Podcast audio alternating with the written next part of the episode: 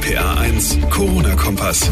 Hallo und willkommen zu Folge 43 unseres Podcasts. Schön, dass ihr eingeschaltet habt. Heute Montag, der 18. Mai. Mein Name ist John Segert. Wir widmen uns heute unter anderem der großen Frage nach dem Sommerurlaub 2020. Ist ja ein Riesenthema für viele von uns. Bundesaußenminister Maas will mit seinen Kollegen allerdings erst Mitte Juni darüber entscheiden, ob die weltweite Reisewarnung überhaupt aufgehoben wird. Was heißt das jetzt genau? Ist der Urlaub damit vom Tisch oder nicht? Und wenn es klappt, worauf müssen wir uns dann in den Urlaubsorten einstellen? Darüber reden wir ausführlich in dieser Ausgabe. Außerdem heute Restart für die Hotels in Rheinland-Pfalz. Das große Aufatmen in den Betrieben ist allerdings weitgehend ausgeblieben. Warum? Wir fragen mal nach. Und wir werfen einen Blick zurück aufs Wochenende. War ja viel los mit der Grenzöffnung zu Luxemburg und dem Wiederauftakt der Fußball-Bundesliga. Wie war's denn? Jetzt aber erstmal alles, was heute wichtig ist. Nachdem die Regale seit Wochen wieder voll sind mit Klopapier und wir uns mehr oder weniger alle an die Maskenpflicht gewöhnt haben, ist für viele jetzt die dringendste Frage, was ist mit meinem Sommerurlaub? Darüber hat die Politik heute ausführlich gesprochen und wir müssen weiter Geduld haben. Zumindest was den Sommerurlaub in anderen Ländern angeht. Bundesaußenminister Maas hat sich mit seinen Kollegen, unter anderem aus Österreich, Spanien und Italien, darauf geeinigt, erst Mitte Juni über das weitere Vorgehen zu entscheiden, also ob die weltweite Reisewarnung dann aufgehoben und in Reisehinweise umgewandelt wird.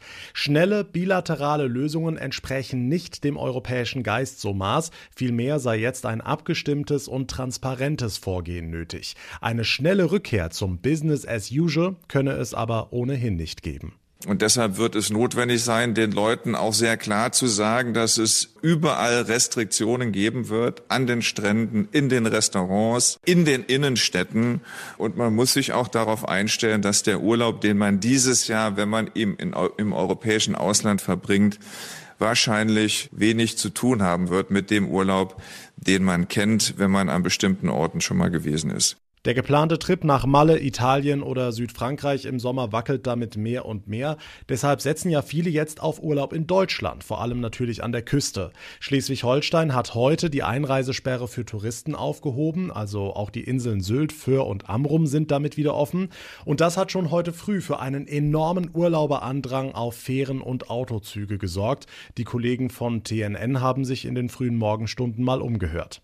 Ja, ich freue mich genauso, dass wir jetzt Urlaub machen dürfen und dass es jetzt auf die Insel geht und freue mich auf Wind und Wetter und Sonne und eine Woche Erholung. Ja, die Vorfreude ist riesig. Für uns war es total spontan. Wir haben letzte Woche gebucht und sind froh, dass wir noch eine Ferienwohnung bekommen haben und ja, es kam ganz unerwartet und wir sind gespannt, wie es wird. Das ist ein sehr schönes Gefühl, äh, denn wir kommen schon seit 1982 her. Gerade jetzt über Christi Himmelfahrt und Pfingsten werden Zehntausende Touristen auf den Inseln erwartet. Daher wird ein kurzfristiger Trip in den Norden wohl schwierig. Aber ab der zweiten Juniwoche wird es nach dem aktuellen Stand der Belegungen deutlich ruhiger an den Küsten. Gleiches gilt übrigens auch für den Süden Deutschlands, wo man ja auch ein paar sehr tolle Sommertage verbringen kann. Also das war schon echt komisch, oder? Der erste Geisterspieltag in der Geschichte der Fußball-Bundesliga. Keine Zuschauer im Stadion, keine Stimmung, aber unterm Strich, Infochef Jens Baumgart, hat alles geklappt.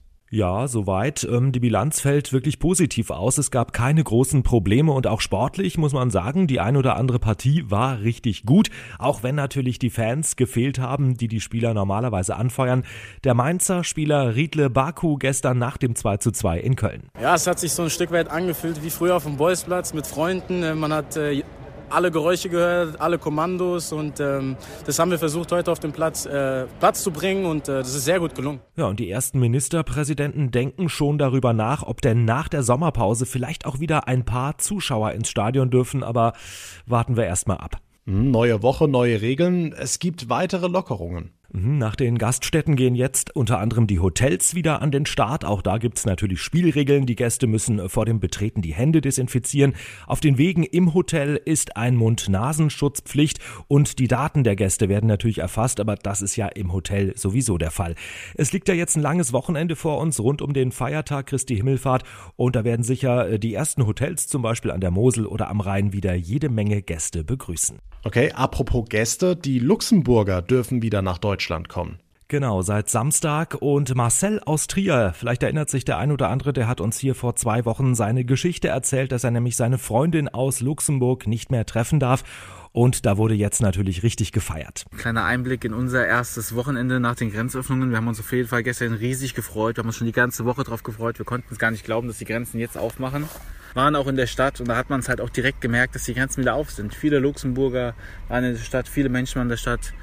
Eis essen mal wieder möglich. Es war einfach ein tolles Gefühl. Also auch da wieder ein bisschen Rückkehr zur Normalität. Das ist doch schön. Klingt fast wie damals, als die Mauer gefallen ist. Dankeschön, Jens, für den Überblick. Und wir haken nochmal nach beim Thema Hotels und Campingplätze. Für die Tourismusbranche in Rheinland-Pfalz ist das natürlich ein wichtiger Schritt, gerade jetzt vor den Brückentagswochenenden und Pfingsten. RPA1-Reporter Olaf Holzbach. Trotzdem, ein richtiges Aufatmen ist das nicht, was man heute aus den Betrieben hört. Warum nicht? Ja, vor allem, weil die vielen Auflagen schon sehr drücken. Maske auf und herzlich willkommen. So einfach ist es nicht. Eine Anbringung von Desinfektionsspendern mit hautschonendem äh, Desinfektionsmittel, die Integration von Mitarbeitern für Schulungen, aber natürlich auch dem persönlichen Schutz.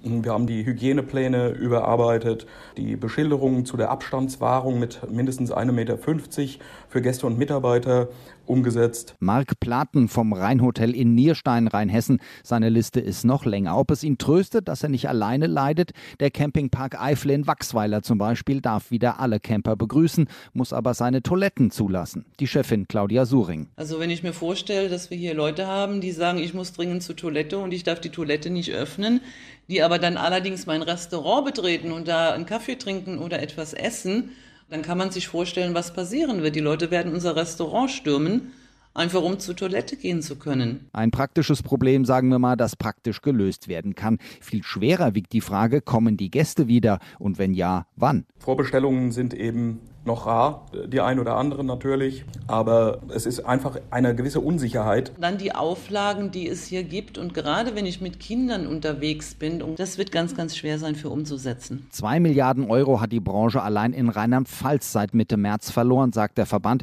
Und jetzt mit angezogener Handbremse in die Hauptsaison. Gute Geschäfte sehen anders aus. Die Fixkosten werden natürlich steigen. So, man fragt sich, was kommt da am Ende bei raus? Tja, so wenig, dass viele erstmal zulassen. Olaf Holzbach über den Start in der rheinland-pfälzischen Hotelbranche.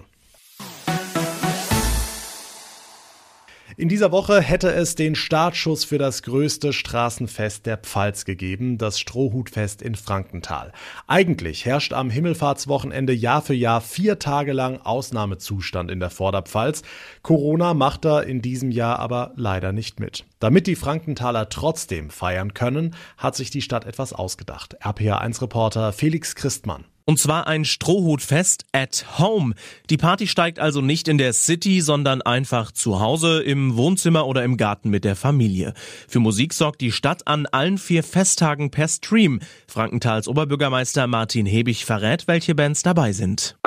Krapowski, die anonymen Gitarristen, High Voltage, The Tuxedo Club Band, äh, Mundair Orgel Reloaded, all die, die sonst auch beim Strohhutfest regelmäßig äh, auftreten und die haben sich auch nicht nehmen lassen, dann wieder dabei zu sein. Auch der traditionelle Strohhut-Festbutton darf dieses Jahr natürlich nicht fehlen. Den gibt's ab heute in vielen Frankenthaler Geschäften. Und auf was dürfen sich die virtuellen Besucher außerdem freuen? Wir haben auch noch einen Strohhutfestlauf. Äh, dann kann man jeder auch für sich die 5,5 Kilometer laufen.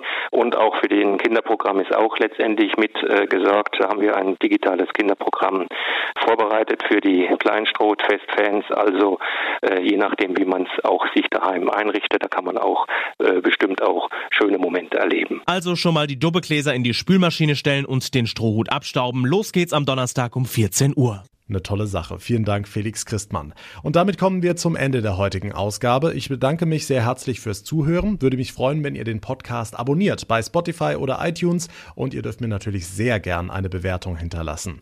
Mein Name ist John Segert. Wir hören uns in der nächsten Ausgabe wieder, also sprich morgen Abend. Bis dahin eine gute Zeit und vor allem bleibt gesund. Der RPA 1 Corona-Kompass.